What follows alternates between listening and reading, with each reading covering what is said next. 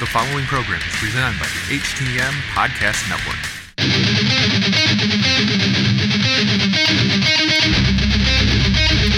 This is your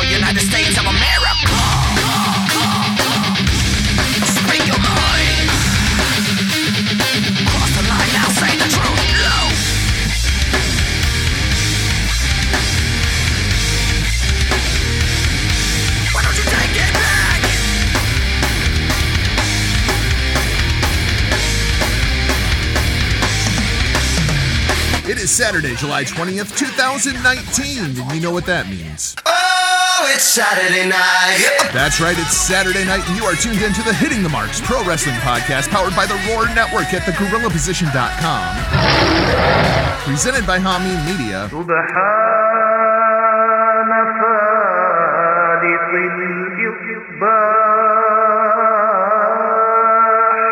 And of course, in association with Last Word on ProWrestling.com. On this week's show, we're talking the G1, the return of a horseman, three stages of hell, and a whole lot more. But before we dive in, it's my obligation to remind you this is a podcast by the fans for the fans, bringing you all the news that is news from across the professional wrestling world. Find us online, hittingthemarks.com. My name is Jargo. I'll be your host for the day. Give it up for my tag team partner. He is the voice of Battle on the Border Pro Wrestling, the man, the myth, the legend, the real.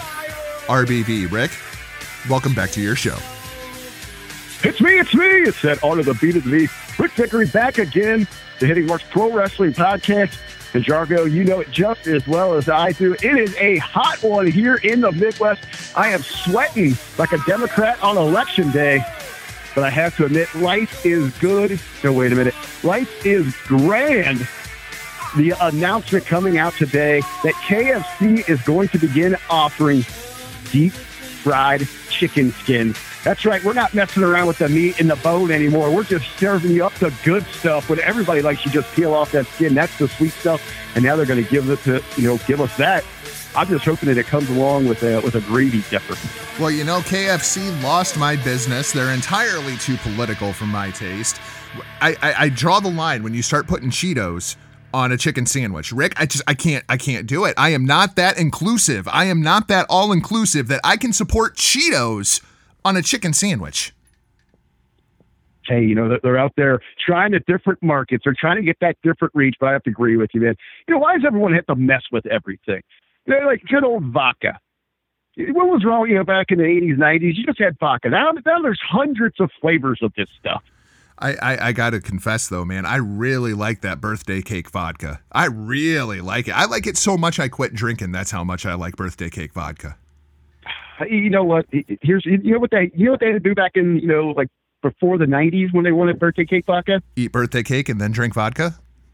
Yes, yes. See, I, I, why that's with these things.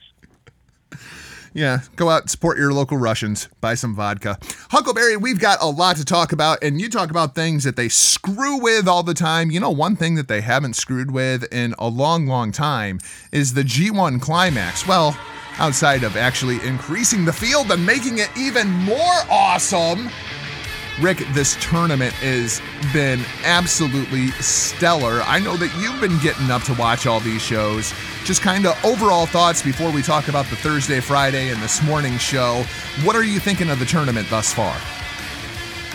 uh, you know, right now, really enjoying it. And I, I think it's it's more so. I mean, we're always we knew we were going to get this level of action, and I love how diverse this field is as well, and so many unique matchups that we've already seen. So many to look forward to. Uh, but what I'm really interested in is in these standings. You know, in some ways, I mean, I almost expected them to be flipped a little bit. Or, you know, some people that are really surprising me that are struggling at the bottom here, uh, and some of them, even, even Moxley, know, leading his block. I knew he'd have a strong showing, but I, I got to believe first time here, an outsider, such strong booking for him. I'm really intrigued to see how these stories play out because, you know, with outside of Wrestle Kingdom, I mean, this is the second biggest event that they have over there, and they put so much into the booking here and so much depth into the stories. I mean, on every level, this is so intriguing. We're going to run through all the matches, get you all the results here. And yes, we are going to talk about Jon Moxley, who had the best match that he's had in the last five years on Friday. Uh, let's go ahead. Let's start things off with Thursday that saw Kenta defeat Lance Archer, Evil defeats Sanada in the Battle of Tag Team Partners, Kazuchika Okada downs Bad Luck Fale, Hiroshi Tanahashi finally escapes Zack Sabre Jr., and Kota Ibushi and Will Ospreay actually pull it together enough to go out and have, you know, just another four and a quarter star match. Um, Ibushi getting the win this time over the aerial assassin. Huckleberry Thursday looked like it was going to be an incredible card. I was in no way, shape, or form disappointed. Uh, the matches that absolutely stand out to me Lance Archer just making an absolute statement, not just in this matchup with Kenta, but throughout the entire tournament. Evil and Sanada was freaking fantastic, and Ibushi and Ospreay actually toned it back just enough that they could get through this match. Oh yeah, Okada and Fale just have incredible chemistry, as do Tanahashi and Zack Sabre Jr. Go ahead, man. P- pick your poison. Which of these do you actually want to talk about? Try, let's wherever you want to go, man. It just it, follow the leader. Incredible showing. Um, Kenta and Archer, I, we'll talk about Kenta a little bit later um, w- when we talk about his matchup with Evil, because myself and 8 Track Brown from the PW Hustle, we were having a little bit of a conversation this morning regarding Kenta. Uh, let, let's talk about Evil and Sanada, the battle of tag team partners.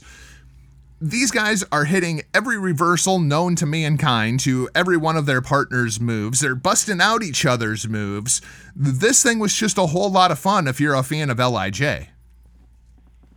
Oh, absolutely. I, I think going in, you know, you had high expectations, so much chemistry between these two, and the history and all that. Everything that's going into it, high expectations, as I said, but they absolutely deliver again. So Evil presents Sanada with the fist bump at the end of the match. Sanada acknowledges the fist bump, very different from what we would see from him this morning. Rick is all fine and dandy again inside of LIJ. I, I, I'm not really picking that up right now. I, I think you know maybe you get some shades of that, but I'm looking for that big swerve. But you know, time and time again, how many you know as we as as long as we've been doing this show and, and talking about it here, it, it seems to be a running theme. You know, how how long you know is everything okay in LIJ? Well, and we're going to see it in the B block when eventually Tetsuya Naito is going to have to take on Shingo Takagi. But th- this Evil and Sanada thing has me very, very intrigued, especially with what happened with Sanada and Ibushi this morning. I almost wonder if the roles flipped.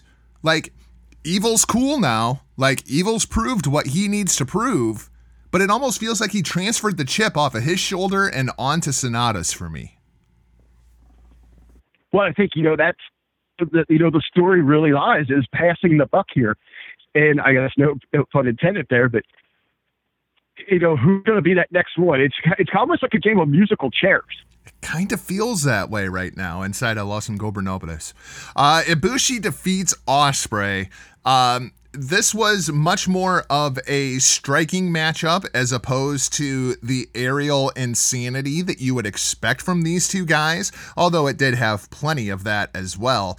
Um, they both survived. That's the good news. Kota Ibushi finally gets on the board with two points. That's also good news.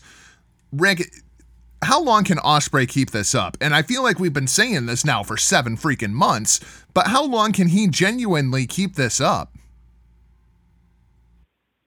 Well, you know, this is a, a point that he is trying to make here. He's the best in the world. He's pushing through anything and everything.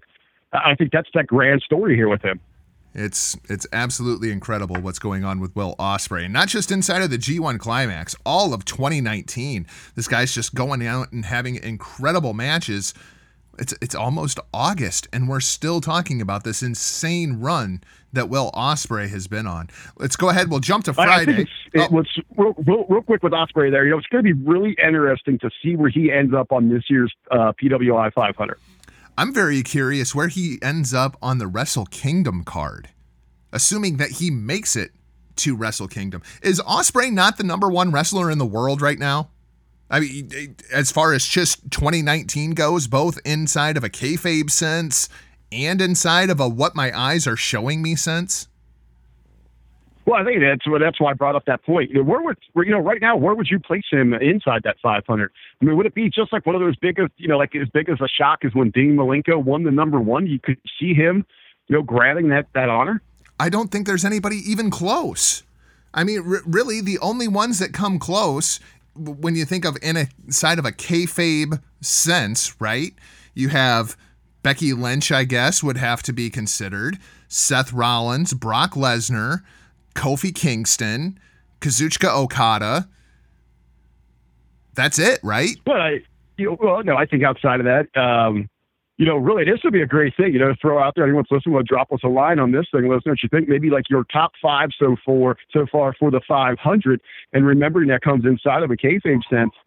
Uh, you know, Matt Taven's got to be right in there. Yeah, Matt Taven should be in there. Absolutely. Uh, whoever wins the Um, first AEW championship is going to be in this mix, whether they deserve to be or not. Well, I'd almost say, you know, in that sense, you know, too, uh, you, that, especially if that's Jericho, he needs to be in that conversation. Yeah. Uh, in that case, Ed, yes, uh, Seth Rollins overcoming the beast, you know, grabbing the Universal Championship, even though he just lost it, but he has a chance to get that back. But I think he's the bottom of the list that we're talking about right now because in order to do so, he had to punch Brock Lesnar in the dick. Yeah, I, yeah, I look at that. You know, he's he's definitely at you know on the back end if we're looking at those accomplishments there uh, inside of WWE. Obviously, I think Kofi is is light years ahead of him. You know, somebody that came out of absolutely nowhere. You know that that horse coming around on the outside, cutting to the inside, and is absolutely a workhorse. I mean, Kofi goes out there and defends all the time, uh, and, he, and even though he's got his little quirks about him, he is pretty much an honorable champion. Inside of a kayfabe sense, the WWE Wrestler of the Year is clearly Becky Lynch. It's not even close. She won the Royal Rumble. Well, I, She she headlined WrestleMania. She pinned Ronda Rousey. She won both the the Raw and SmackDown Women's Championships at the same time. Like clearly, in a kayfabe sense, Becky Lynch thus far is the WWE Wrestler of the Year. oh yeah, um, no no question about it. Let's uh let's go ahead. We'll throw things over to Friday. Shingo Takagi defeats Taichi. That made me very very happy. Jeff Cobb defeats Juice Robinson, getting his first points of this G1. I actually enjoyed that match tremendously. I'd love to see it for a US or never open weight championship. Um Tetsuya Naito defeats Hiroki Goto. And then we have the two matches that everybody is talking about, Rick. We'll start off with the first one. Fucking Yano! strikes again, and he gets the Switchblade Jay White. Rick, I've been telling you for what seems like months at this point, it's going to happen. Switchblade Jay White is going to become my favorite professional wrestler. This was a big tipping point in the scales for me. I really want to see Switchblade murder Yano now. Well, it just falls in. You know, it, anyone that that murders out there and absolutely end the run of, of Yano, the plague, if you will, in the mind of Michael Jargo, the plague of Yano. Anyone that can bring that to an end is gonna have a special spot in your heart and immediately go into your top three, maybe of all time. Correct? Yeah, I, I he's going to be right up there with Macho Man and Flair. Yeah, whoever it is. I'm looking at you, Moxley. I, I, I'm thinking here. You know what's really intriguing? I was talking about these stories, and I was talking about top and the bottom of these blocks. What is up with Jay White? We are having this conversation week in, week out through through the G1. Where is he at in the booking? Where is his standing? Is he going to get booted from that lead spot in Bullet Club? Obviously, we, we both still feel, Jargo, that they they are still high on Jay White, but what is the plan? What is the direction? That's one of those, those big intriguing points that you're watching here. He is struggling. He is yet to capture a win. Is he going to be that story that turns it around on this backside? And somehow, as we're going into the last few shows, he's got an outside shot, or is he going to seek, you know, some sort of bigger redemption here, or or is he falling from grace in a way, or is he going to take a step back here throughout the rest of the year and then maybe rebuild as we get into 2020? You know, it, I- I can't help but draw the comparison. And maybe this is being done 100% on purpose because Finn Balor is quite possibly the biggest troll inside of the pro wrestling business. And I can assure you, Finn Balor heard this damn interview that Jon Moxley did. I, I don't remember if it was the Jericho interview or the Wade Keller interview. And Moxley tells the story of his exit from WWE, how he asked for some time off and he knew full damn well that he wasn't going to re-sign his contract. This was back in February. He went and shot all these videos for his breakout of the prison and the the um, Death Rider vignette that he did for New Japan Pro Wrestling, which is straight from the mind of Dusty Rhodes. Finn Balor's kind of doing the same thing here, Rick. We, we've heard that he has not re signed a contract. Now he's requesting time off. I'm seeing Switchblade Jay White losing all of his matches inside of the G1. You know, I pitched that idea inside the locker room that Finn Balor get the hell out of the WWE. Of course, everybody goes to AEW. You brought up him returning to New Japan Pro Wrestling. It seems like all the cards are aligning, doesn't it? Oh, absolutely agree with you 100%. And, you know, immediately everybody, you know, that that's just the hot ticket right now. You know, the, the hot hand that you play is go to AEW.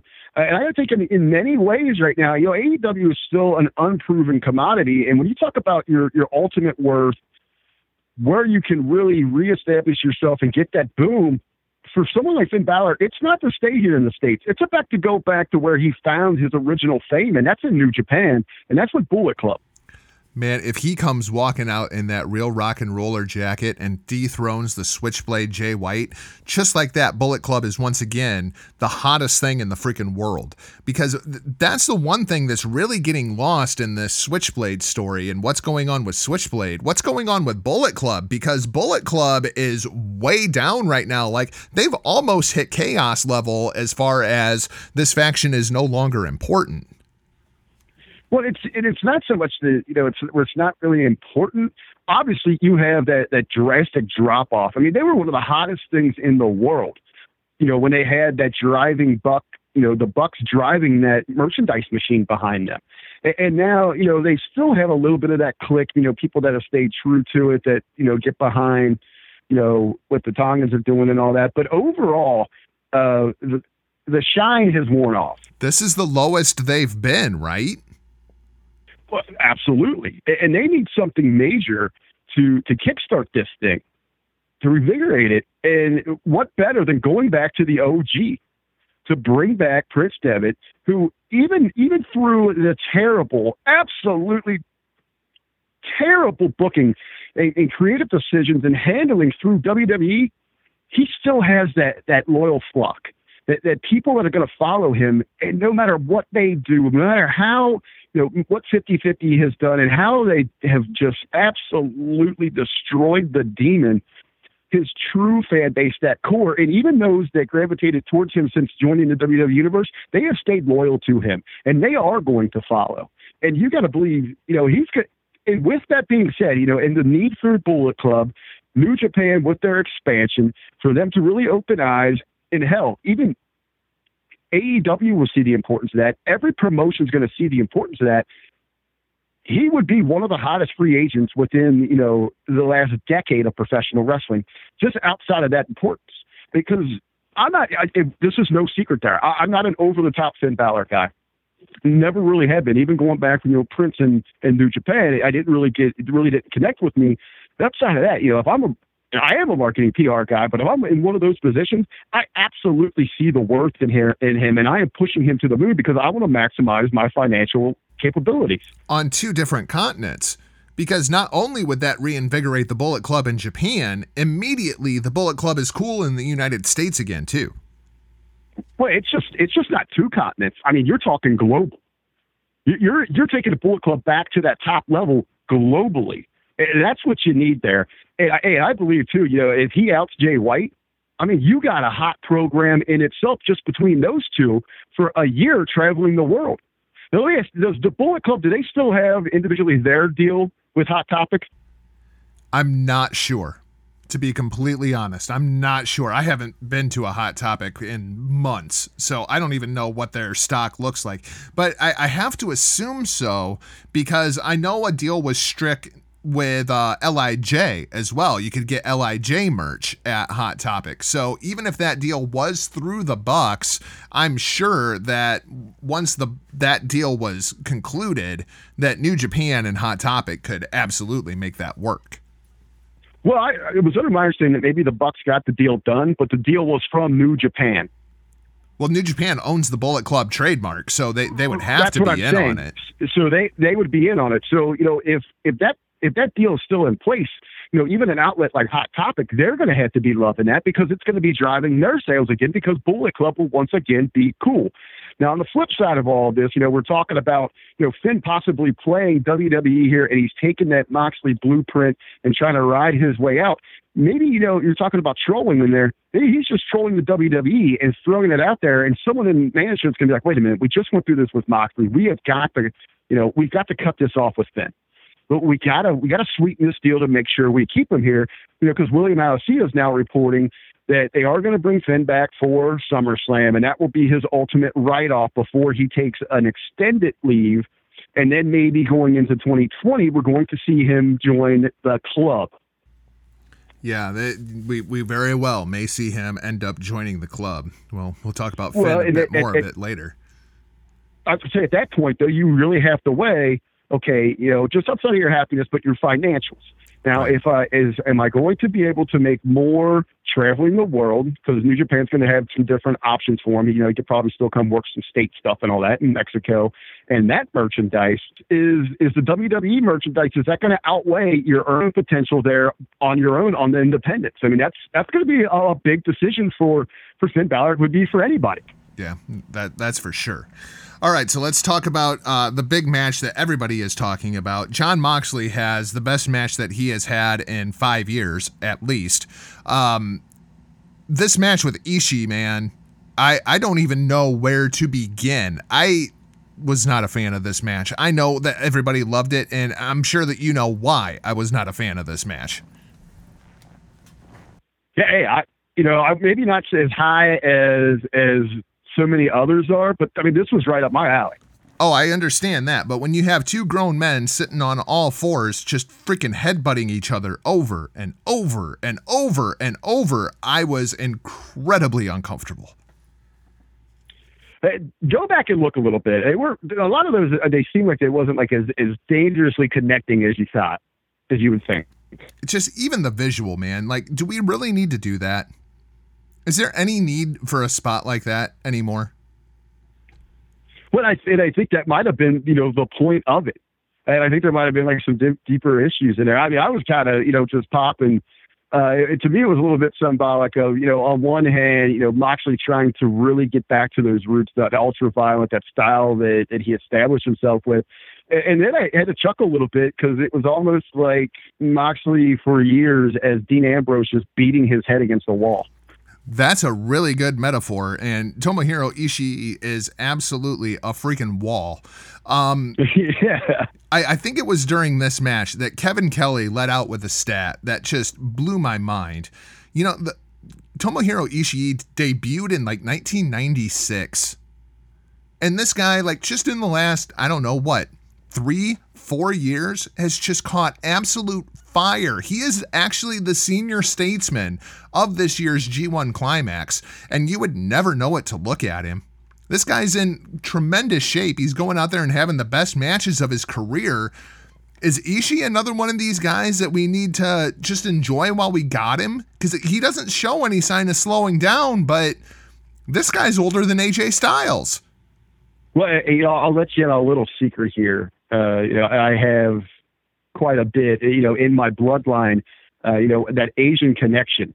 Uh, it's one of those things, and I see it in my family, uh, especially those that, that really kind of lean towards that look. It's very distinctive with them.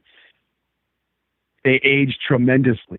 I mean, you don't see it at all, but then one day, boom, It's just going to catch up him. to him. it, it, it happens like they go to bed and wake up, and it's like, holy shit, you just aged ten years. Yeah, I, I've seen a little bit of gray starting to seep into Ishii's beard, you know, and it's like I didn't think anything of that. But then when you really start thinking about the career that this guy has had and how long he has been doing this, how long he's been beating up his body, I know he doesn't have a neck, but maybe he did when his career actually started.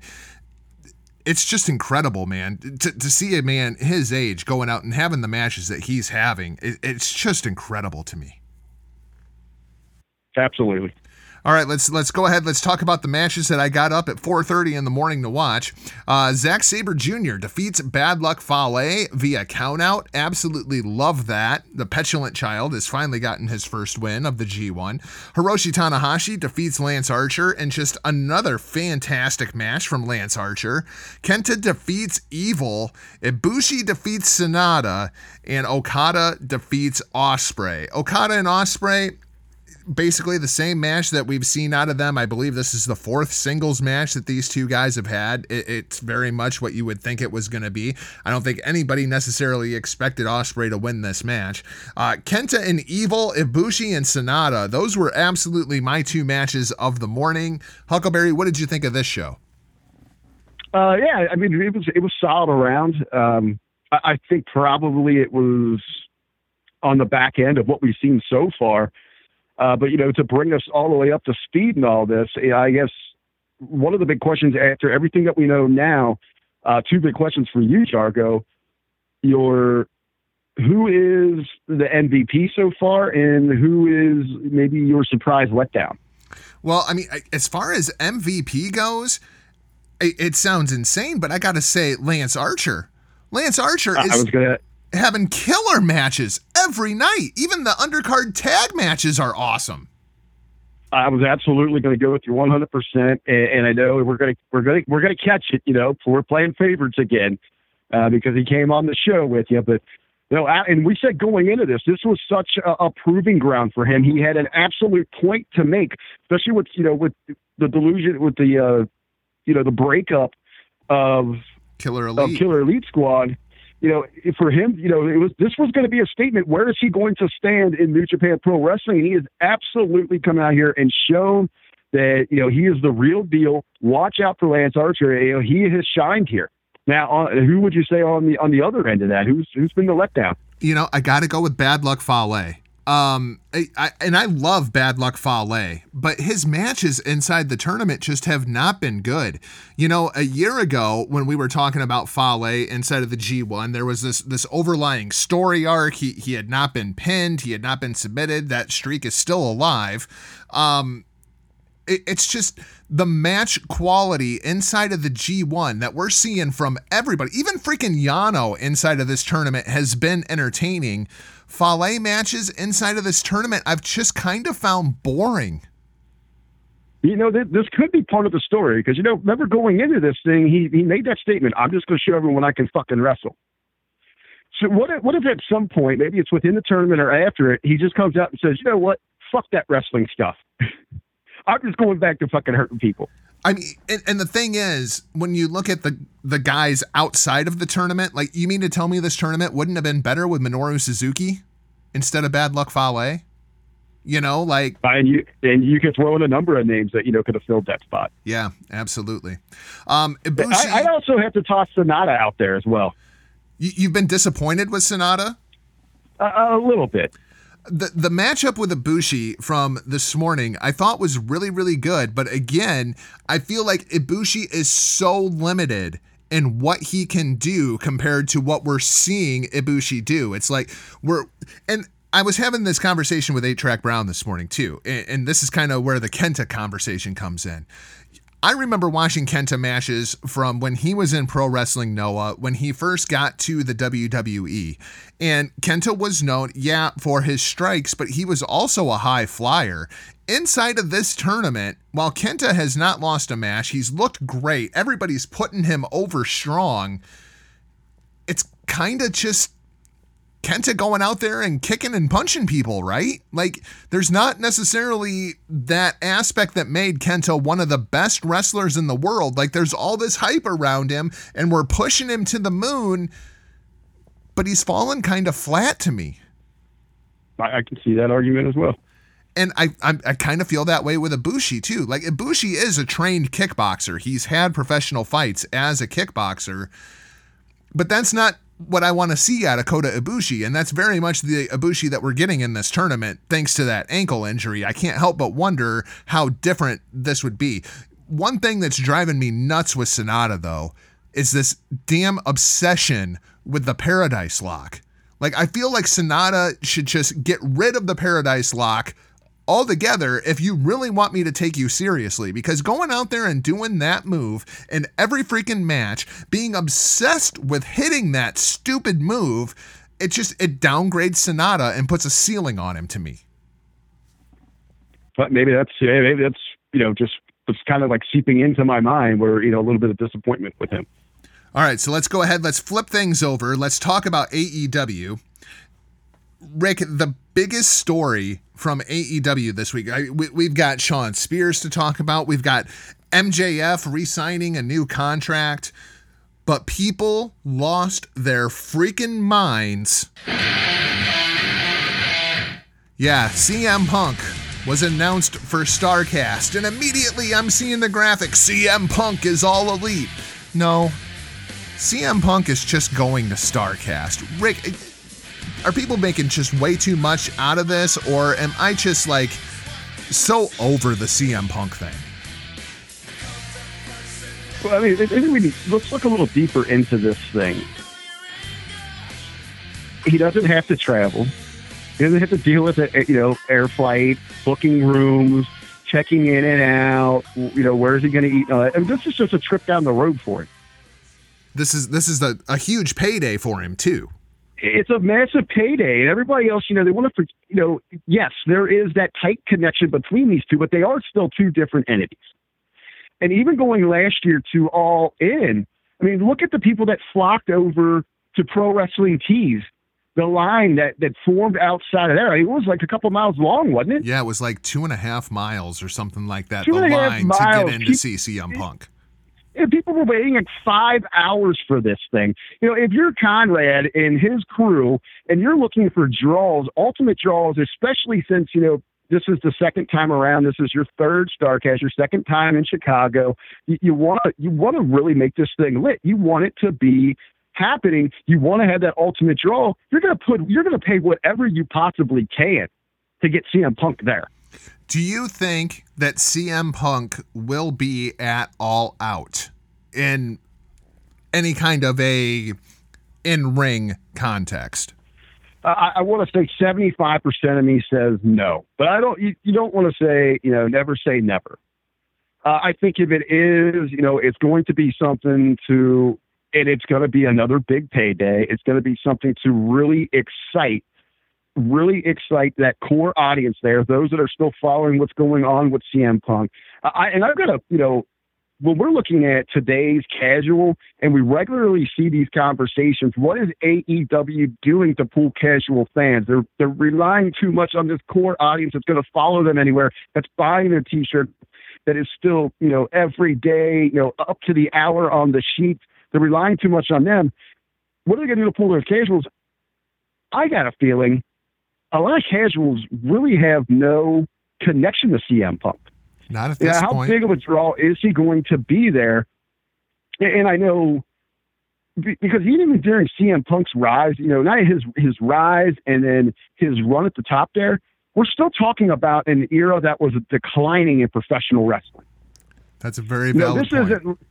Isn't, this isn't like a you know where you can say okay uh a rock's going to be there stone cold's going to make an appearance where i mean it was at its all time high so individuals like me and you can start talking about it or other outlets you know you know news outlets are going to pick up on it and those old school those fans that have left are going to come to individuals like us and ask us what's going on.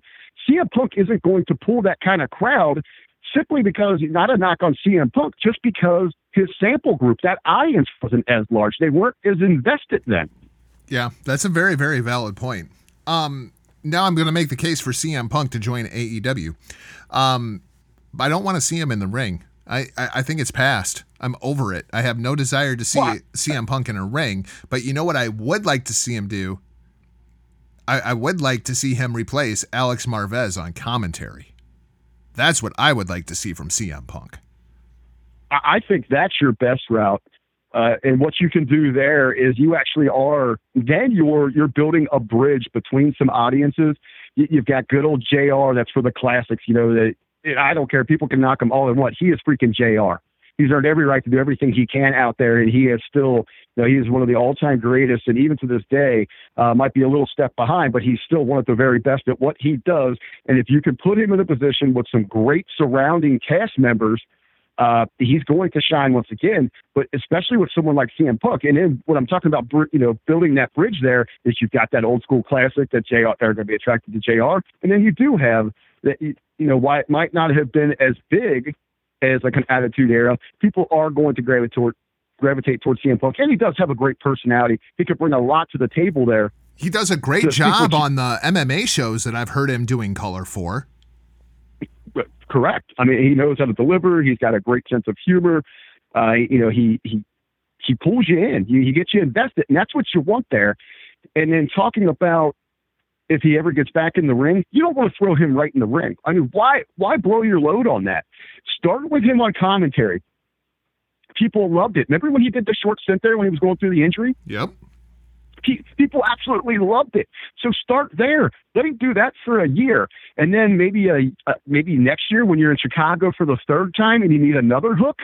That's when he's going out there and having a match, you know. And it could be. I mean, could you imagine if in 2020 Labor Day weekend in Chicago we're talking about CM Punk versus Kenny Omega?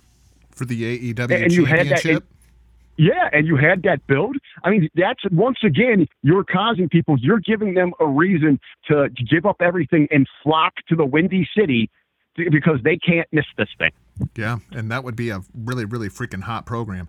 I also think Punk would do a, a really nice job of kind of bridging the gap between Excalibur and Jim Ross. I Rick, at this point, and I, I can't believe I'm gonna say this, but I'm ready for JR to take not necessarily a step back, but I don't want him to be the voice of AEW anymore. I want him to be a voice, but I want the voice to be Excalibur. Excalibur, I, I feel like every show that they have done, Excalibur has just knocked it out of the park. Yeah, I think, you know, in, in all the praise I just gave to JR, he absolutely ha- has earned that. And everybody, in, you know, that has any respect for this business should recognize that. Uh, but I will agree with you in a sense, especially when they get the TV, you know, less is going to be more with Jim Ross. Save him from the big moments. That, does, that doesn't necessarily mean take him off of television because people are going to tune in for him.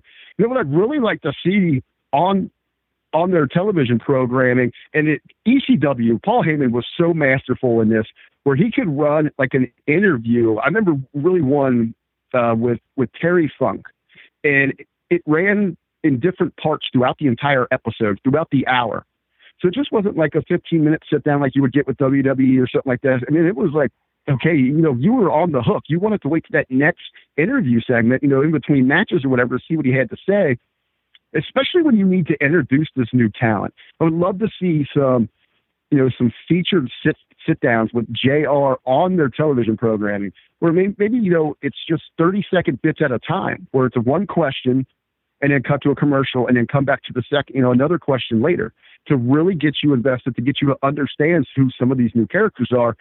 You know, even in you know people that kind of think that they're they're in the know, you know, they're very passionate about professional wrestling in the circles we run in but so many of them will regularly say, "I don't know, I don't recognize who half of this roster is. I don't know anything about them." I think what I would do is I would make Jim Ross basically the narrator. I would have Excalibur be the play by play, and I would have Punk on color.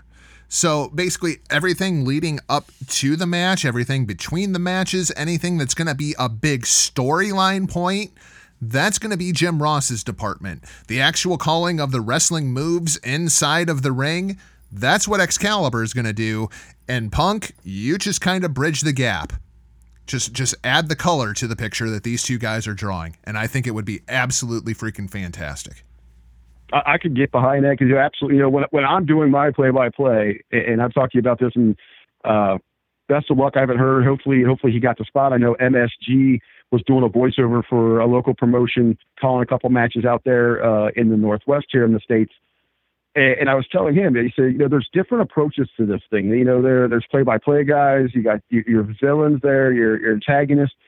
You know, but when I approach it, is I'm the storyteller. It's it's my job to tell, you know, I tell the backgrounds, you know, I'm telling you where they're from, what they've been through, why you should invest in them. I'm talking about what's going on in the, in the promotion, just trying to put a spotlight on what's happening in that ring.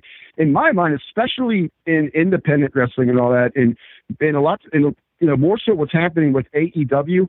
The fans that are watching this, they know the name of the moves, they know what's going on, but they they might not, you know, exactly know about the talent.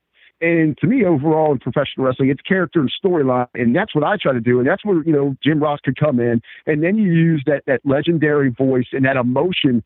You know, when he does pop in over Excalibur, it's for those big spots, those big moments. You know, uh, a, a big finisher is hit, uh, an, an upset, a new champion, or crowning a champion. That's where he is going to to lend his expertise to this team. Or the other approach that you can take is the WWE approach, where Michael Cole does basically everything, and then you have two other people to sit there and argue back and forth and make your commentary just absolutely unlistenable. Um, one of the things that you brought up is is the sit down interviews that Jim Ross is is so capable of doing and just absolutely knocks it out of the park. We saw one on the road to All Out episode 1. We saw Shawn Spears finally sit down with good old JR and explain to everybody everything I've been telling them for the last however many weeks. Um but then we saw the return of a horseman. Huckleberry Tully Blanchard seemingly has signed a multi show deal with All Elite Wrestling, and he is going to be in the corner of one Mr. Shawn Spears because if anybody knows how to take down a Rhodes, it's a horseman.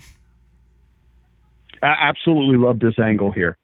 Uh, perfect. You know, if you're going to go after that family, I mean, who better to turn to than, than the group that was, you know, the rival and regularly bettered the American Dream. So now the big question is who will Cody put in his corner? Is this where we see Arn Anderson make a return or are we going back to somewhat someone else that's going to be close to the Rhodes family?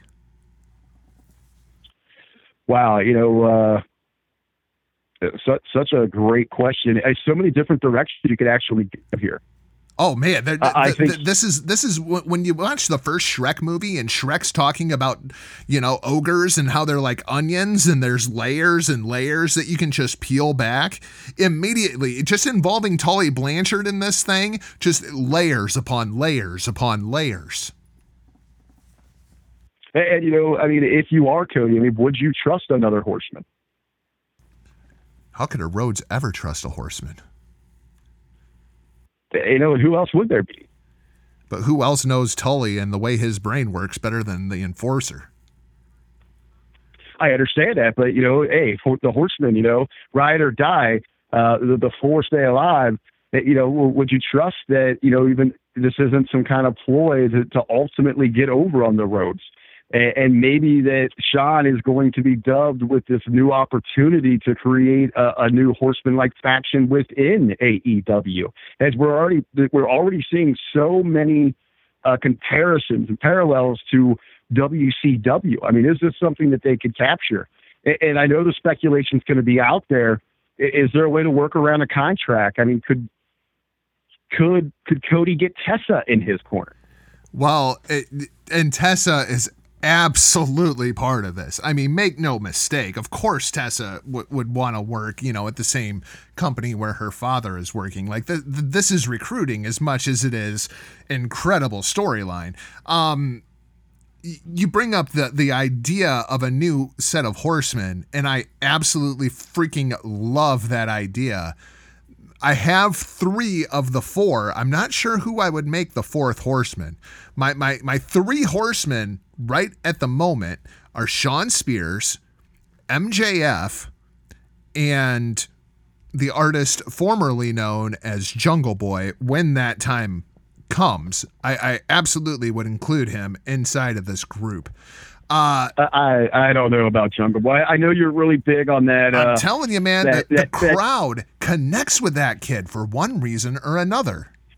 I, I know, man. And I know you're really big on, you know, that, that feral kid coming into society and being taken in by the aristocrat and, and totally transformed. I just think when you, when you get him, when I think about something about the Four Horsemen and the prestige of that, uh, I think he at least got to be over five foot five and weigh over 110 pounds. Tremendous. Okay, so are, are you with me on MJF though?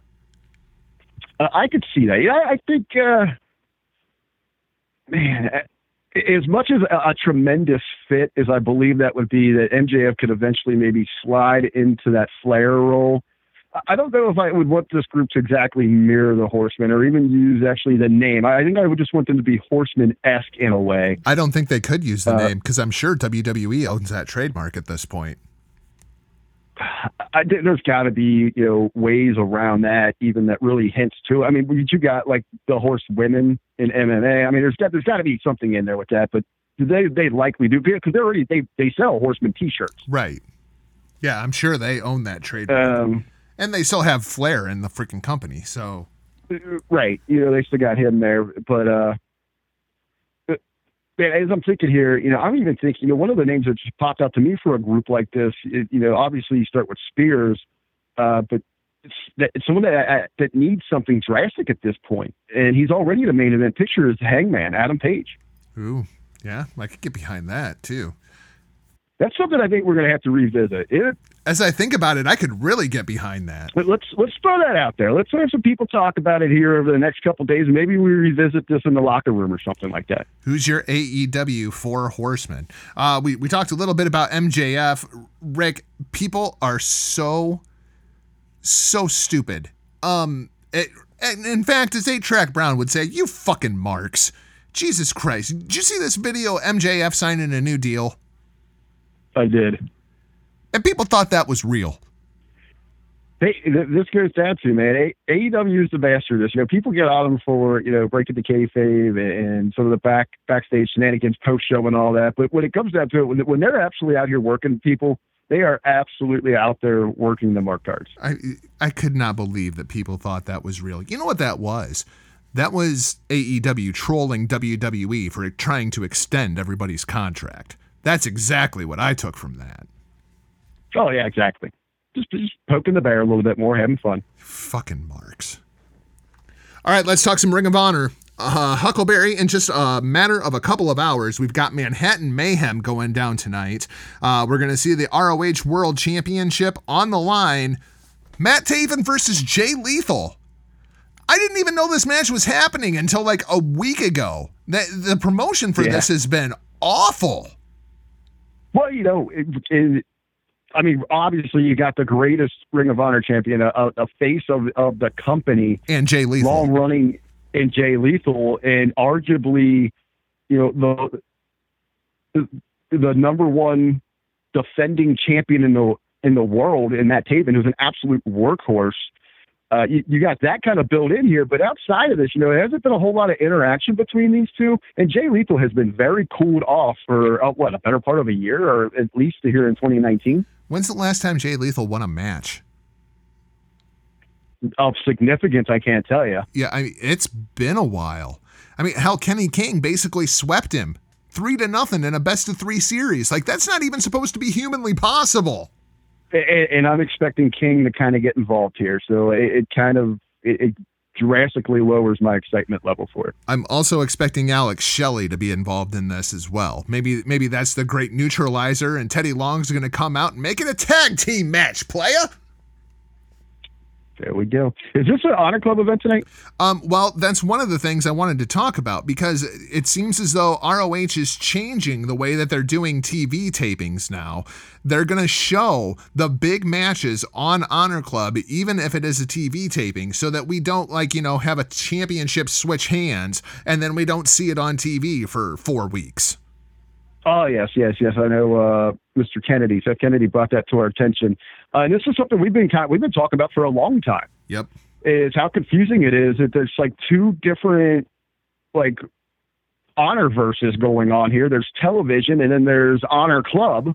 Yeah, and they don't they, they don't coincide. You're not really sure what's going on at some point, and you might run something on Honor Club, and in storyline wise, it, it didn't unfold until two weeks later in television. Yeah, it, it makes the you have to follow one of the universes, and and that's it. Otherwise, it's just completely and utterly confusing. At least ROH is trying to rectify that issue. Now, I, I do, I do like how they're mixing up. I do wonder though if they're going to because last time they did this when they aired the the Briscoes and uh, God, uh, that was a highlights thing, and you know that was you know tuned in for this match. But they did, they were running, and they would cut in and out on a television taping, and you got to see the backstage production. You, you got to hear Mr. Riccaboni talking to the producers, and then getting you know in his ear like, give us a retake on on this transition, or he would even be telling Colt, okay. uh on these intros, we just came back from an interview with Jeff Cobb, so mention that as Kenny King's making his way to the ring. Right. That itself, outside of the wrestling, I, you know how big I was on it. it. It was pretty exciting to see something like that, or you know, to be able to hear it all of us production nerds absolutely love that stuff.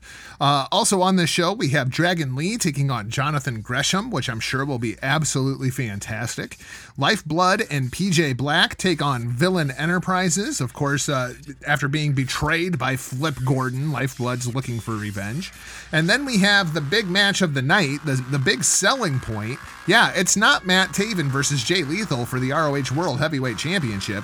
It's the ROH Tag Team Championships on the line line, finally, yeah, our boys God taking on your boys, Dem Boys, the Briscoes. This thing's gonna be violent. I'm looking forward to it, and I absolutely expect the Briscoes to take these championships tonight. Uh, I, I, think this is a switch back. We, we got to get them in a regular rotation, get the get the championships back on American soil within an American promotion or North American promotion uh, this is this is one of the matches you know of the month that I am looking forward to right here, and, and we've we've got a little glimpse of it before. We got that sneak peek. You know, they, they just they chubbed you up a little bit, but now it's that second date. You know, she's ready to put out. Talking about uh, chubbing up a little bit, Jay Briscoe picked up the phone the other day. Rick, did you see this video? Nick Aldis talking uh, some I, shit about Jay Briscoe, and he's like, "All you got to do is pick up the phone, Jay." And Jay's like, "Wait, I got to do what? I got to pick up the phone? Okay, I'll pick up the phone." Oh man, it's going down for the 10 pounds of gold. It's going to be Nick Aldis versus Jay Briscoe. I don't care where it is. I'm watching this match. One way or another, I will see this match. Hey, I regularly say in, in today's age, if you ask me 10 matches I want to see, eight of them involve a Briscoe or both of them together. Insufficient funds. Wrote a check your ass can't cash. Insufficient funds fucking great promo from Jay Briscoe. Absolutely love that. Can't wait to see that.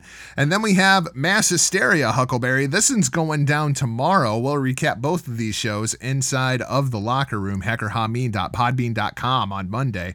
ROH TV Championship on the line as Eli Isom steps up to the plate to get knocked the fuck out by Shane Taylor. Rush is going to take on Dalton Castle again. Yeah, looking forward to that. Hopefully that match goes about 14 seconds. Kenny King King takes on Dragon Lee. I'm not looking forward to that match because they're going to put Kenny King over and it's just going to piss me off. ROH six man tag team championships on the line. Lifeblood versus Villain Enterprises. We're, we're continuing this Flip Gordon feud. Then we got PJ Black versus Silas Young. And in your main event, it's going to be the entire kingdom, all three of them, taking on Alex Shelley, Jonathan Gresham, and Jay Lethal. Rick, Mass Hysteria strikes me as a very interesting show. Just kind of the way that they they've built this thing and how it's been advertised. Alex Shelley, Jonathan Gresham, and Jay Lethal all working together. With with whatever is going on with Jonathan Gresham, that could be a very very interesting trio uh, yeah, Gresham kind of at that breaking point. You know, it's it's he's turning that corner. Maybe you know, I don't know if it's frustration or he, he's maybe growing a little bit. He's just hungrier and realizing that he needs to put it out there more on the line. But he's going to be something. You know, it, it's what's very interesting here is you name all those other names. You got the champ, you've got you know his guys in the kingdom. You got the challengers there. You got Jay Lethal from the night before. You got Alex Shelley who's made his intentions clear to go after Taven or whoever the champion is. But then you got Gresham, and, he's kind of on the outside. And right now, as I said, he's hungry. What kind of hunger is that? How will you know? How far is he willing to go to get his get himself kind of represented in in that big picture?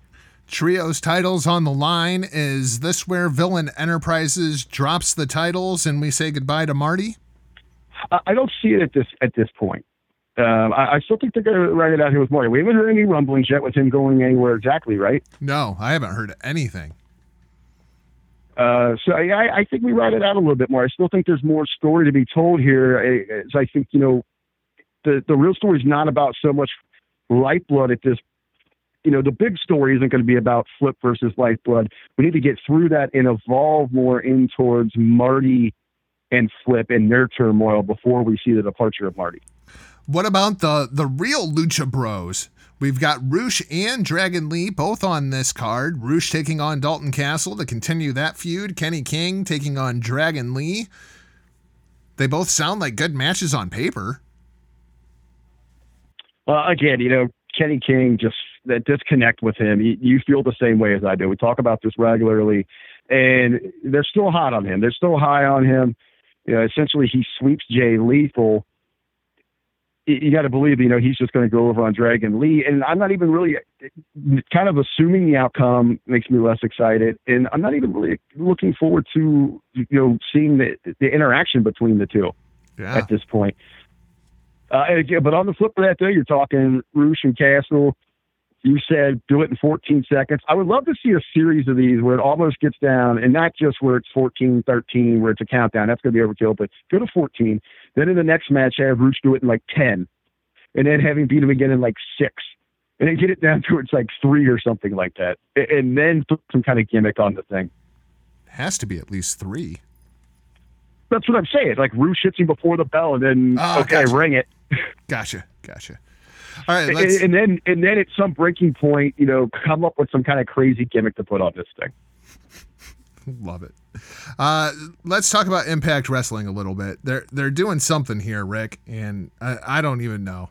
Um, so they did this mashup tournament, and what they did is they took a bunch of enemies and they put them together as tag teams, and then they had a tournament. And whoever won the series of matches would then all kind of face off against one another. And whoever won that match, the two tag team partners are now going to have to wrestle for a shot at Brian Cage and the Impact Championship. So the way they laid this thing out, it was Eddie Edwards and Moose defeating Cody Deaner and Raju. They had Jake Crist and Zachary Wentz taking on Madman Fulton and Rich Swann. Michael Elgin and Willie Mack defeat Ace Austin and Stone Rockwell. Sami and Tessa together as a tag team take on Dave Crist and Trey Miguel. That match was interesting. Then we had Jessicka Havok all by herself defeat Madison Rayne and Taya Valkyrie. So then we have this big scramble match, and Sami and Tessa defeat everyone. Yeah, yeah, Tessa's gonna join OVE now. But it's a short lived join because we're gonna get Sami and Tessa 2. It's happening on August 2nd at Impact Unbreakable. Rick, this is in like two weeks. We're gonna get Sami versus Tessa 2, and the winner gets a shot at Brian Cage. This feels so forecasted to me, with Sami beating Tessa the first time. The name of the show is Unbreakable. Tessa's going to go over here, and it's going to be Tessa Blanchard taking on Brian Cage at Bound for Glory. That doesn't yeah, do I was thinking about me. this. Uh, uh, overall, you know, one of the teams that really intrigued me there. Want to give a shout out, especially here as I'm sitting in Ohio. I love the I love the combination of uh, Dave Crist and, and who was he with? I'm sorry, shit. Trey and from Trey and Trey. Well, I mean, yeah, because Trey, you know, has given Dave so much credit for his development in pro wrestling. You know, both based here out of you know the Buckeye State. It was great to see those guys together. Wish they would have picked up the victory there. Overall, this this little gimmick thing here, I loved it. Well, you know, one of my favorite things going back to my childhood, I loved the Lethal Lottery. Absolutely loved that pay per view with with WCW. And before they kind of uh, started confusing and overbooking it, was hey, you know, it was all right. We're, we're that this night you don't know who it's going to be. We're going to randomly call them out at a time. We're going to we're going to pair people up. They could be foes. They could be friends. They could have history. Whatever. We're going to have tag matches. The winning tag the winning the winning team inside of a match, they're going to advance to what was it the Battle Bowl, Yep. and that was an over the top uh, battle royal, and then the winner there was going to advance for a championship opportunity. This is just a twist on it on that.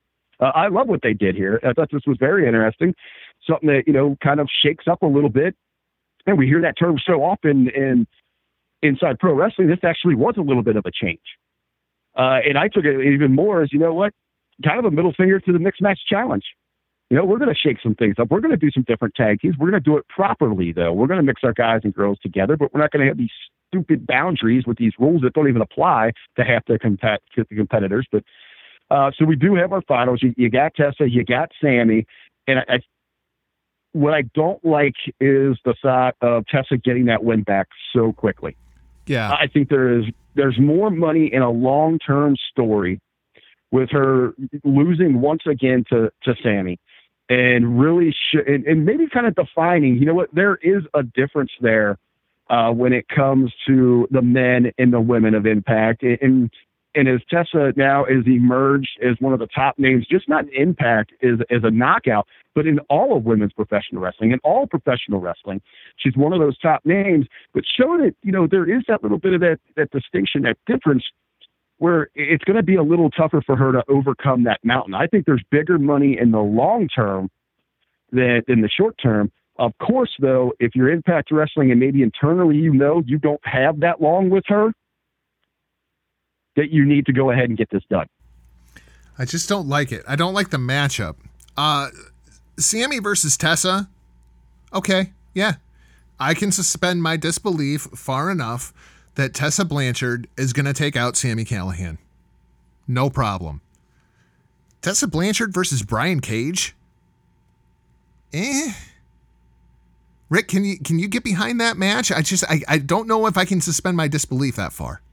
Well, what we just saw at uh, Barroom Wrestling, Brian Cage and Tessa a lap dance inside the ring. You know what? That's I'm I'm happy that you brought that up because we saw that come out and we also saw the Braun Strowman karaoke thing, and, and people are just ripping on these guys. You know who you need to be ripping on? The fucking YouTubers busting out your goddamn phones and just putting up all kinds of trash content that's just going to destroy the narrative. But, you know, hey, you got 75,000 fucking YouTube views. Congratulations. You didn't make a fucking dime because YouTube demonetized all that shit. All you're doing is ruining it for everybody else. You want to enjoy that shit on a Friday night in a fucking bar full of 200 people? More fucking power to you. The entire goddamn globe doesn't need to see it. Put your fucking phones away. You know, and it, a a couple of things on this, and, I know you know the traditionalists in it. You know, and, and Ben, if you know social media police, he'd be throwing lines out everywhere. I mean, this this isn't the it, the fault of the talent that that somebody you know just and not even the sense of wrestling, just a, a general in life marktard is going to pull it. I mean, I, I never really got, I never got that gimmick to feel the need to pull out your phone and, and try to put up something that's ultimately embarrassing to someone that that is isn't deserving of it. Yeah, you claim that you love Brian Cage and you'll support him to the death, but now, you know, let me do everything I can to ruin his fucking career. You know, But just you know, inside of that, and I, you know, they were they having this conversation over in the the PW Hustle discussion group on Facebook. Uh, you know, Professor AOC over there immediately anything that he can make a comparison to Boo Hoo, people busting on on WWE. Why don't you do it to everybody else? It's okay to make different comparisons and hold hold promotions to different standards because they are different. They're presenting different products. That's what barroom wrestling is. They- They're a different show like that. They're going to give you those crazy antics. They are, you know, that's what they they're the run of the mill typical indie show. They're not trying to present themselves as anything else. They're not wholesome family entertainment. and it's intended for the live audience, not a global audience. Otherwise, they'd be running it on USA fucking network. It- that's that's 100% correct there. And as you're in there too, and, and yes, and in the case of of Brian Cage and and Braun Strowman, yes, they are supposed to be these dominating monsters, these beasts. And, you know, I used to get on this myself. This is one of those things where I, I'm I'm starting to come along, I guess, and and really it goes back to a guest that we had on the show, and a great explanation that she gave is one with Kelly Klein was talk about managing your social media and and your real persona and your wrestling persona and how she laid it out there at times why can't it be both uh, as i as i see braun you know I, I don't exactly agree with like wwe.com running the elf thing out there because it really hurts themselves on their narrative but to actually believe that everyone out there is that big of like a killer monster, they don't have any kind of heart, especially when Braun is presented as a babyface. You got somewhere in there the guy likes to have fun, but when it comes down to business, he can turn it on. Same thing with Brian Cage. Like to me, to me, that's the line though, Rick. I mean, if, if if WWE had posted this video of Braun Strowman out doing fucking karaoke, I would have a huge issue with it. But the fact that it was just some freaking moron in a bar just recording Braun Strowman singing karaoke and then posted up to all of his social media pages, that I do have an issue with. Yeah, it, I, I'm with you 100% there. You know, if it's the company damaging their themselves, then yes, then fans have a right to you know outrage and speak up about it. But if it's just some fucking Mark marktard out there with his with his iPhone taking video, thinking that he's some kind of you know Dave Meltzer insider giving everyone this big, then no, that guy can go fuck himself. Yep. And and that's exactly what I took both of those instances to be. Goddamn people. Can't have a little bit of fun. You gotta gotta ruin it for everybody. Let's uh let's throw things over to NXT. Huckleberry talking about fun. We're just a couple of weeks away from Takeover Toronto. We've got the the big main event has been announced, and now we're gonna see a new NXT talent making their way to 205 Live. We, we, we saw a main roster talent make his way back to NXT. Crazy week inside of the world of NXT. Number one, we saw Matt Riddle. Matt Riddle comes out, he wins himself his match, and then he gets attacked by Killian Dain, formerly of Sanity. Um, I'm a little surprised they didn't send Killian Dain over to the UK, but they must still be high enough on the guy that they're keeping him at NXT North America. I look forward to this matchup, but I'm not sure that Matt Riddle shouldn't just absolutely murder Killian Dain at this point. I actually think that's what I think this is what this is set up for. Uh, we need some behemoth. We need some over the top brute to, to, play this role for us here. Who do we got? Is there anyone available? And they're probably running through their list. They're, they're looking through the roster, you know, the pages of pages of people that they employ boom, who's sitting at home doing nothing for us? We're not really that high on. We've soured on him, and it's Killian Dain. Call him up. He's under contract. He's got to do this stuff. Get his ass down here. We're going to do a short program with Riddle. Just to, hey, and if anything, who's Riddle been running his mouth about? Brock Lesnar, right? Right. And it's starting to pick up a little steam. You're going to have to start showing Riddle going over these these guys that are just towering over him. These just behemoths, if you will and this is a great starting point. Well, I mostly agree with with everything that you just said.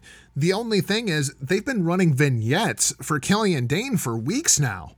Like it seemed like they were going to bring Killian Dain back and make him a big deal. He was going to be a player in NXT. Like I don't normally see them run vignettes for 6 weeks before somebody comes out and attacks Matt Riddle. You know, like I think I think that's the genius of it is you build him up into everyone's mind like okay they're going to repackage here. This is you know sanity fell apart. They didn't know what to do there but they know they have something special here with this big man. He's so athletic you know all the power and all this. Let's really reestablish him and then feed him the riddle. That very well could be. Also on this week's I show mean, think about think I mean really this is that's kind of the formula back in the day you know how they would you know when you're looking at opponents for Hulk Hogan and Undertaker. Yeah, yeah, that's true. You know, you bring in these guys from, you know, you go out and find Andre. them somewhere else, you know, through the territories. Oh yeah, I mean, even with Andre, you know, bring him in, you sell him as uh, always undefeated, never body slam. Now, you know, is now we have more of history at our disposal. We know that's not true. Uh, you, you, Andre was great. I was thinking like earthquake. Uh, you know, with Undertaker, when you bring in Giant Gonzalez, I mean, you bring in these people, you set them up where they look so impressive un you know unbeatable, and then boom, put your guy over. Could you imagine Andre the Giant in the era of social media? Like we're we're talking about Braun Strowman out singing karaoke, you know. God. Oh, I mean, I mean, you had you would have people everywhere following him with with their phones and cameras and capturing everything that he is doing. He would be just absolutely miserable. Uh, Kushida took on Apollo Crews on this show. Speaking of people that are absolutely miserable, Kushida getting the win over Apollo Crews. Good matchup. but it, it didn't do anything for Apollo Crews, and I'm not really sure that it did anything for Kushida. You know, it, it- Kushida just kind of feels flat to me. They haven't told you why to care about Kushida at all. Yeah, it's one of those things where they're just hoping that you run him out there, uh, that people, you know, they were already confused by his gimmick and his backstory, and then they're just hoping that his athleticism is going to get him over, and that's a that's a running problem within WWE. Uh, from top to bottom, you see them doing this. From you know just breaking in to NXT B shows on through to anywhere, they just assume you're going to know everything about everybody and gravitate towards athletic ability, and that's not professional wrestling. Yeah, I agree.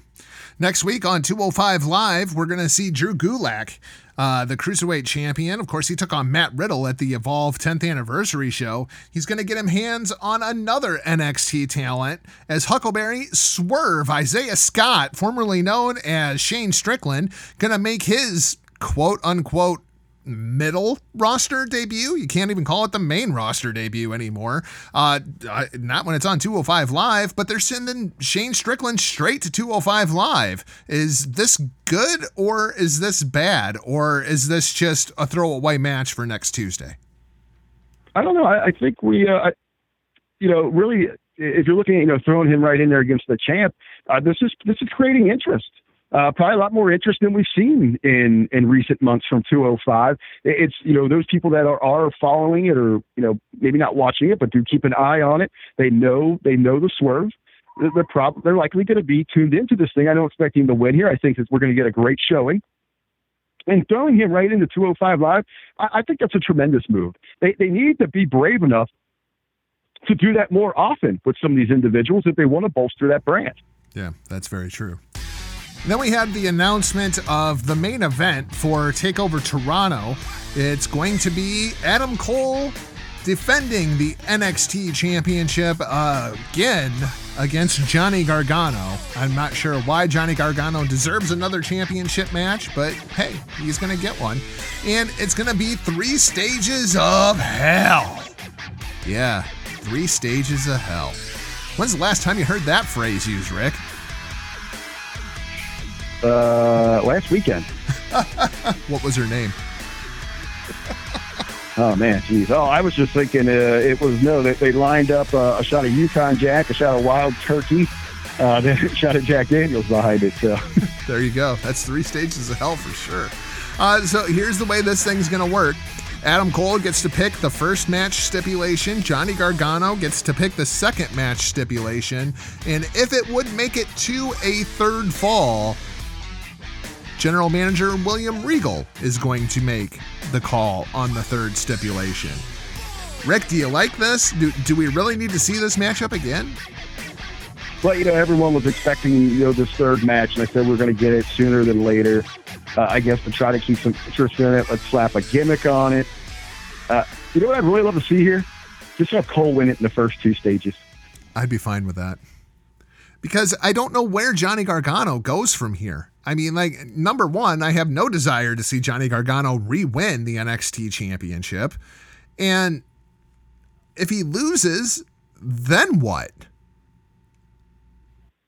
Yeah, I mean that's going to be the interesting thing here. I, don't think he's going over. I don't think he's getting the victory. It's just, I- think that you, you get to a, a certain situation at times where you're just in a corner. No matter where you turn, you know you're at that dead end, if you will. And it, it might be time for a break, or I mean, just a drastic change. I would, you know what? I'd like to see him maybe become like a, you know, go back to that crazy thing, uh, and just become like, like a Phantom of the Opera sort of deal. Turn him into the new Sting? Have him hanging out in the rafters up at Full Sail? I, I don't know. Like, I don't want to get like full on Sting because you know, Sting had that, that that different plot where he was, you know, trying to figure out if people trusted him. He felt betrayed, but he still was in his heart wanted to save his company. I just get like totally creepy. Uh, and not the Raptors, man. I want, I want him down in like the dungeons and the, and the up out of dumpsters and shit like that. Kind of feel like that's where his career is right now, is kind of hanging out by the dumpster. I, I just, I don't know. Either that or either that or just let him come up and spend a couple of months on the lake. Uh, let people miss him a little bit and then running back out there. I think that's the best thing that you possibly could do for Johnny Gargano is have him go home for three, four months. You know, may, maybe Hey, bring I him back sit- for I war sitting here- games. I am sitting here at uh, on Lake Erie right now, looking out at it at the Cantina Bar, and there's a stool open right next to me for Johnny Wrestling. Come on up, dude. The first mudslide or electric lemonade is on me, sir. Johnny Mudslide. All right, so let's We talk. can we can flick off Canada together. There you go. Let's talk a little bit about WWE, and uh, we got to start with Seth Rollins being a fucking idiot. Um, Rick, this is becoming a thread. It seems like just about every other week now we have Seth Rollins saying something fucking stupid. Uh, this week, Hold on. Did you see? Did you see the meme going around here? We've got uh, we, we've got Becky. We've got uh, Macho Macho, the Man, and uh, Elizabeth. just tremendous, absolutely tremendous. Um, so Seth Rollins comes out and he says that he thinks that the reason that that people are not you know fully on board and in love with Seth Rollins right now is because we're jealous of him because he's dating Becky Lynch. Really? That's that's what you think the problem is? You know, it's it's not the fact that you had like a three month long feud with Baron fucking Corbin, and uh, the only reason you were champion of the universe is because you punched Brock Lesnar in the dick. Like that has nothing to do with it. Absolutely nothing to do with it. You know, you opening your mouth and running it about Will Ospreay and wanting to compare bank accounts, nothing to do with it. We're just jealous of you because you're dating Becky Lynch. Seth Rollins is a fucking idiot. Uh, you know, he he is absolutely. You know, when you when you look at what Tyler Black stood for and, and represented, and, and a passion and, and rising through the ranks of professional wrestling, what we've seen evolve here from Seth Rollins and. And believe me, if this is some kind of work, if this, if he is, if the architect is actually blueprinting this thing, th- then bravo because it's working. Uh, because you are totally coming off like as one of uh, the biggest freaking tools in, in all of professional wrestling. It's what you're going for. It, that's the target. You have hit it, my friend. Uh, outside of that, you're complete. If, if not, and, and you think this is actually a way to somehow uh, manipulate or you know kind of mind trick people into actually getting behind you, completely missing it here. totally missing the mark. All right, so let's talk about the only thing from WWE TV that was interesting enough to talk about this week, and that's Bray Wyatt. Um, so we saw the Bray Wyatt Finn Balor thing. We talked about Finn earlier on in the show. Uh, Rick, number one, what do you think of the Fiend, the lights on, lights off gimmick? I mean, it, it looked pretty cool. Uh, yeah, ultimately, I, I enjoyed it here. This entire thing, going back, going back to Raw, uh, this entire segment was a little confusing to me. More so, and I guess it helped a little bit more that that we saw that we now know that Finn has asked for a little time off. Uh, I thought it was immediately going to end there. You know, at that point, you know, you have the Fiend kind of take out Finn, and then possibly months down the road, after you get this thing established, you know, maybe a WrestleMania program, you go back and revisit this this dual personalities of of Bray versus the dual personalities of Finn Balor. Now we're getting rumored they're going to do this at SummerSlam on such a short notice. I mean, uh, again, you know, six months of booking in six minutes. Uh, even outside of this, you know, even the match before to have Joe go over Finn in like 90 seconds, even immediately right there, I get this bad taste in my mouth. Like, uh, okay, so now I'm supposed to care about Joe again. Uh, he just lost, you know, the night before. I, I don't really care about this. Well, he lost And the again- U.S. title, so he gets a shot at the world title. And then after he lost his shot at the world title, then he goes out and he pins the Intercontinental, or I'm sorry, former Intercontinental champion in 90 seconds. So now I can only assume that Joe is in line for a shot at Shinsuke Nakamura. uh, it's I, I don't know what they got going on because then on SmackDown, you know, he comes out again and tries to insert himself into a match with Kofi, Yeah, it- and then ends up into that into that six man there. But you know, even that, I mean, just I just want to touch base on that real quick, but you know that that already. oh, So I got the sour taste in my mouth, and then we see Finn go down there. I hope they just don't rush this thing and, and over the overkill here on Finn, as we were talking earlier. Though, to me, if you're going to go that route, and you're coming at me with contract negotiations and you're trying to lay things out and you're giving me this garbage creative, what faith do, do I really have going forward there? So, you know, my reply there is I, you need show me the money. Uh, you want to talk about dated references? We always get from WWE. I'll drop one for you there. Show me the money. That's all you can actually go with, go to them with, because what are they going to do, you know, creative wise, to, to feed that, you know, that what's inside of you, I I know number one, it says a job. You know, financials are what's most important, but you're going to want to maximize that if they're going to give you the absolute bottom barrel uh, of the creative side. Rushing this to do it at SummerSlam just seems like an awful, awful idea to me. Um, I'm I'm with you. Like I feel like this should be a WrestleMania program, but doing this on basically two weeks of build, and this week's episode of Raw is basically going to be wipe your ass and flush with it. That, that nothing's going to get done as far as SummerSlam this week on Raw. Well, well, with with the rumors that we've heard, Finn's going to be off the next two weeks, so that means he comes back the go home show, and you set this match up. I mean, where's the investment here with two intriguing, with two truly intriguing characters, especially.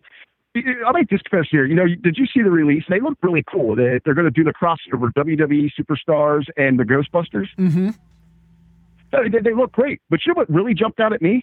Look who they've chosen. It's Shawn Michaels, it's The Rock, it's John Cena, Stone Cold, and Undertaker. It- It's further proof that they have no characters and no true stars on today's current roster, the ones that are supposed to be carrying your brand and selling tickets to live events. No one's interested in them. You look at the number, you know, look at some of the top selling T-shirts, the individuals, not overall merchandise because they're not flooding the flooding their market with it. It's the old school. It's, it's the 316. It's the DX. It's the NWO. It's because of the complete failure by this company to to build any true standout megastars. I mean, they have very few right now, and especially when it comes to the day-to-day operation, those that are selling and moving tickets or trying to move tickets day in and day out, and that's it's it's it's a purposeful intent of the company because they do not want anyone to be bigger than that brand, and ultimately they are suffering because of it. And you ain't gonna make a new star in two freaking weeks with one segment worth of television. It's, it's just not gonna happen. Uh, let, let's talk a little bit about this week's episode of Raw. And I'm just dreading this. I know there's a lot of people excited about this, but I am just dreading this. Here's the list of talent that is advertised Alicia Fox didn't even know that she had left the company. The Boogeyman, Booker T, Christian, Diesel, not Kevin Nash, Diesel. Devon, Eric Bischoff, Eve Torres, Gerald Brisco, The Godfather, Hulk fucking Hogan, The Hurricane, Jerry Lawler, Jillian Hall, Jimmy Hart, Jonathan Coachman, Kelly Kelly, Kurt Angle, Lillian Garcia, Medusa, Mark Henry, Melina, Mick Foley, Pat Patterson, Razor Ramon, not Scott Hall, Ric Flair, Rikishi, Road Dog, Ron Simmons, not Farouk, no consistency there. Santino Marella, Sergeant Slaughter, Shawn Michaels, Steve Austin, Psycho Sid, Ted DiBiase, and X Pac. Rick, nothing's going to get done on this week's show. They're trying to pop a rating because the fucking financial conference call is next Thursday. And they know there's going to be a lot of questions from investors. They're going to want to know why the ratings are in the toilet. They're going to want to know why revenue is down. So let's try to blow our load two fucking weeks before SummerSlam and do nothing but bury the current talent by bringing back all this old fucking talent when they actually created stars. This is awful. This is a terrible Look. fucking idea. Two points here, and one jumped out at me as you were reading up this there.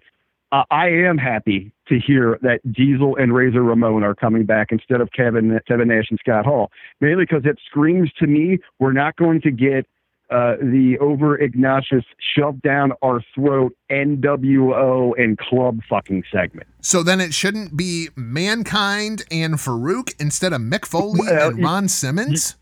Like just I'm, I'm okay. No, no, I'm okay with them doing that. I I just don't want Hall and Nash because then that's relatable to NWO and then that's relatable to club, and we get that same segment every time they do their stupid shit where It's you know gonna someone's going to come out. Uh, I mean, when, when you Oh, have when you have Diesel, Razor, Hall and Nash, whatever you want to call them, Hulk fucking Hogan, and Eric Bischoff all in the same place at the same time, they're, they're not going to be able to help you themselves. get away with it. You get away with it like that. Hey, you know how great would it be too if it wasn't even Hall and Nash and they brought back the fake guys? Yes. hey, I'd pop for that. yes. Uh, I'll pop for that. But you know, and this is it, the timing of this is always it's always suspect. It, it's quite humorous as well. Uh, usually we see this thing like two weeks before before the Royal Rumble when they actually or you know because they do the conference call that big financial thing right before that, or it's on the road to WrestleMania where they need to see that spike or or hopefully, hopefully, you know, people will just tune in because they're going to see these names advertised, and and maybe they'll get a little interested because we run a, a SummerSlam commercial and they remember as a kid that, that they they loved this event or something, but they don't do any actual business. You're not getting the people that have been there that are following you any more invested in what's going on at that marquee event. And again, this is just it's a cheap out. Uh, they they know they they need something sexy. They need a little appeal going into this call, something they can brag about. And then the back end, they'll say, "We we, we popped this number. We're heading into a major marquee event. We're excited about this." And again, they're blowing smoke up your ass. And I'm not just going at WWE up on this thing. It's a it's a standard across business, but it's a it's a surefire sign that you know that you are struggling. Where's John fucking Cena? No John Cena. This list of names. No John Cena. Where is He's John busy. Cena? He's busy. He's busy. Doing what? Are you smarter than a fifth grader?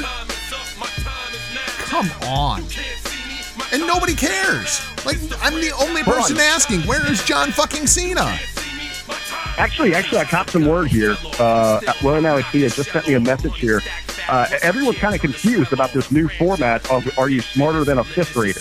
Uh, it's actually going to be a uh, WWE creative scouting show where they're going to bring in fifth graders and see if they can write better better content than the current WWE creative team. That's a great idea. That's a great idea. You know what? I, I always I always thought about doing that, like a little like uh, YouTube project or something like that. Like I go get people that are uh, like senile or you know have some kind of uh, you know mental handicap or I, don't know. Maybe they've been in in prison for years and haven't seen any of the content. And I sit down with them and ask them to book like a month of wrestling and see if they can come up with something better than, than what's happening on WWE television.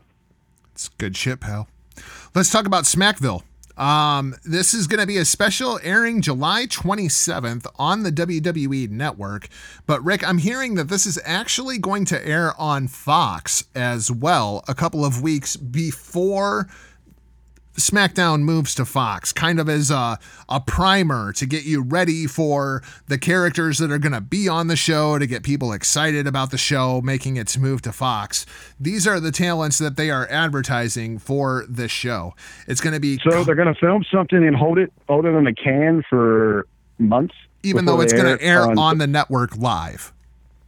Okay, so with the intent of enticing people to come watch your new live show, we're going to do something that they've they've known results. I mean, that's like showing like showing the Super Bowl, like NFL Network showing it live in February, and then see like NBC showing it in July. Uh, NBC did that with WrestleMania for years. They give you a condensed one hour version of it. Well, this is only going to be a one hour special that's going to be on Fox. Yeah, and did you ever see those WrestleMania numbers for NBC? There's a reason they don't do it anymore. Yep, absolute trash. Uh, but I did find it interesting the talent being advertised for the show. It's going to be Kofi Kingston versus Dolph Ziggler versus Samoa Joe for the WWE Championship. Shinsuke Nakamura takes on Finn Balor for the Intercontinental Championship. Bayley versus Charlotte versus Alexa Bliss for the SmackDown Women's Championship. Also advertised for the show New Day and a Elias in ring concert segment. That's not going to go Ooh, wow, well I with the Fox execs. Uh, I'm looking for that to probably get cut from uh, in transition from network to Fox. Yep. That's not going to go over well with Fox. I know there's a lot of people love Elias, but I'm telling you, the Fox network people that want a more sports like presentation, that they want it presented more like a sport and less like entertainment, the Elias segment ain't going to do it. Uh, yeah, you know, outside of Super Bowl, there's a reason they don't show us the halftime shows at stadiums. Yep. Um, Um, so let me ask, hold on again. When, when did you say this was going to be filmed? uh, July 27th. July 27th, and then they're going to run this thing when? I want to say two weeks before SmackDown So premieres you're on looking, Fox. So mid looking late September. September. Yep. Okay, so are, or so now are we to assume that all these individuals will still be holding their championships at this time? Fucking bingo, Rick. Fucking bingo. That's exactly where I was going with this. What the fuck? What are they doing? Well, and with that said, I mean, you can obviously put a twist. You know, this show aired on this date. We want to show you some of these stars. But I mean, Then just show me a fucking locking in- highlight package from the last fucking. Yeah, I mean, you mean the WWE can't put together a one hour long special patting themselves on the fucking back? We got to show something that's three fucking months old? that's why I'm hoping that this information that we're getting is a bit wrong. That they're not going to hold this thing for you know for this Fox teaser before the actual debut there. Uh, because I mean, even while you know some people are going to understand, I mean, you could come out and say, you know, we filmed this in July. We want to show you what the WWE experience is all about. But this is going to be a, to a much broader audience. I mean, you're grabbing. I mean, we're talking almost tenfold is what your potential grab is here, and it's going to be confusing as hell if they're watching this special. Even if you're, it, it, this is the consumer. This is how they work. You know, we deal with them on the daily basis in our professional lives, Jargo. We know how it is. You, you could tell them something. They're not going to retain it. You know, it, it's it has to be a visual. It has to be something right there that they can feel, that they can understand. So they're going to see this thing, and then two weeks later, you're going to have a whole set of new champions. You might not even have somebody around because of injury. They might be working over on Raw or something. Might not even be involved with SmackDown. Balor might be Uh, off this- TV for months at this point. Well, you, know, you never know with an injury or something like that that could come up. Uh, a contract. You know, we're sitting here talking about Finn. Where's he going to be at this point? Well, how's Dolph Ziggler. How how long is Dolph Ziggler going to be around? Right. So to me, I, I hope that, that that this kind of uh, this rumor that it is. I hope that it's wrong. And to me, why would you even need to do hold off on running out the live show, especially that you're going to do this in July and you don't even know what the presentation is going to look like on Fox? Don't show me the old, you know, the old reject what you got on USA. Save that new exciting set, that that presentation, how you're going to flow your show for that grand opening. You know what they should do to introduce this to tease people is run out that studio show that we're hearing them talking about for FS1 being hosted by Renee Young. You want to, you know, have a panel sitting there, but let her bring people in for one-on-one interviews and then show vignettes, show promos that are going to highlight your top stars to get people excited. You know, it's it's called a teaser. You know, it's like a trailer at the movies. You don't give you don't give shit away. You want to get people excited. You want to entice them. It's an appetizer waiting for that main course. Just give me a WWE 365. Give me a one hour special about the last year inside of the company, who the champions are, who's struggling, who you're Right. looking to break out. Like, this is not hard. WWE does it all the time. Hey, they do a tremendous job with you know the 365, especially they're like on the road to WrestleManias. Give us that. We don't need something filmed in July, which which the more that we you know we talk about it, you hear this out loud. There's no way that can be true. There's no way that they are that that they're that ignorant. Well, well, I guess we will find out. So that's going to wrap things up for this week's show. Thanks for listening. And if you haven't yet, please hit that subscribe button. Then find the entire HTM podcast network online, hittingthemarks.com. Visit our friends over at thegorillaposition.com as they tell the stories of pro wrestling storytellers. Find Jamie and his crew over at Last Word on prowrestling.com, where they give you all the news that is news from around the world of professional wrestling. You can find Huckleberry and I this Monday inside the locker room, hackerhameen.podbean.com. We'll be talking a lot of Ring of Honor this week and previewing next week's G1 Climax shows. In the meantime, you can find me across all social media platforms at NotJargo RBV. How do the peeps, the freaks, and the geeks find you? So I'd like to remind everybody real quick, you know, to hit Jargo up on social media. Hit us up here, uh, you know, hitting the marks uh, on Facebook, Twitter, Instagram, anywhere you can find me at the Real RVV. But to remind everybody, you know, one of the conversations we do want to continue over in the locker room while we're covering all the great events this weekend is we want to talk a little bit about those AEW potential uh, Four Horsemen S.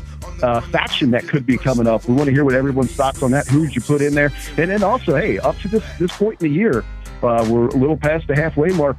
Who was your top five for uh, the PWI 500? So hit us up on that. We'll touch base on that in the locker room. Also, like to invite everyone on Facebook to head over to uh, facebook.com backslash herd marketing for all your hospitality, entertainment, retail, dine, and drink marketing needs. That's it for this week's show. We'll talk to you Monday in the locker room. For now, we're off like a prom dress. See ya! Point your fingers. Label me. Don't give. F- I'll be your bad guy.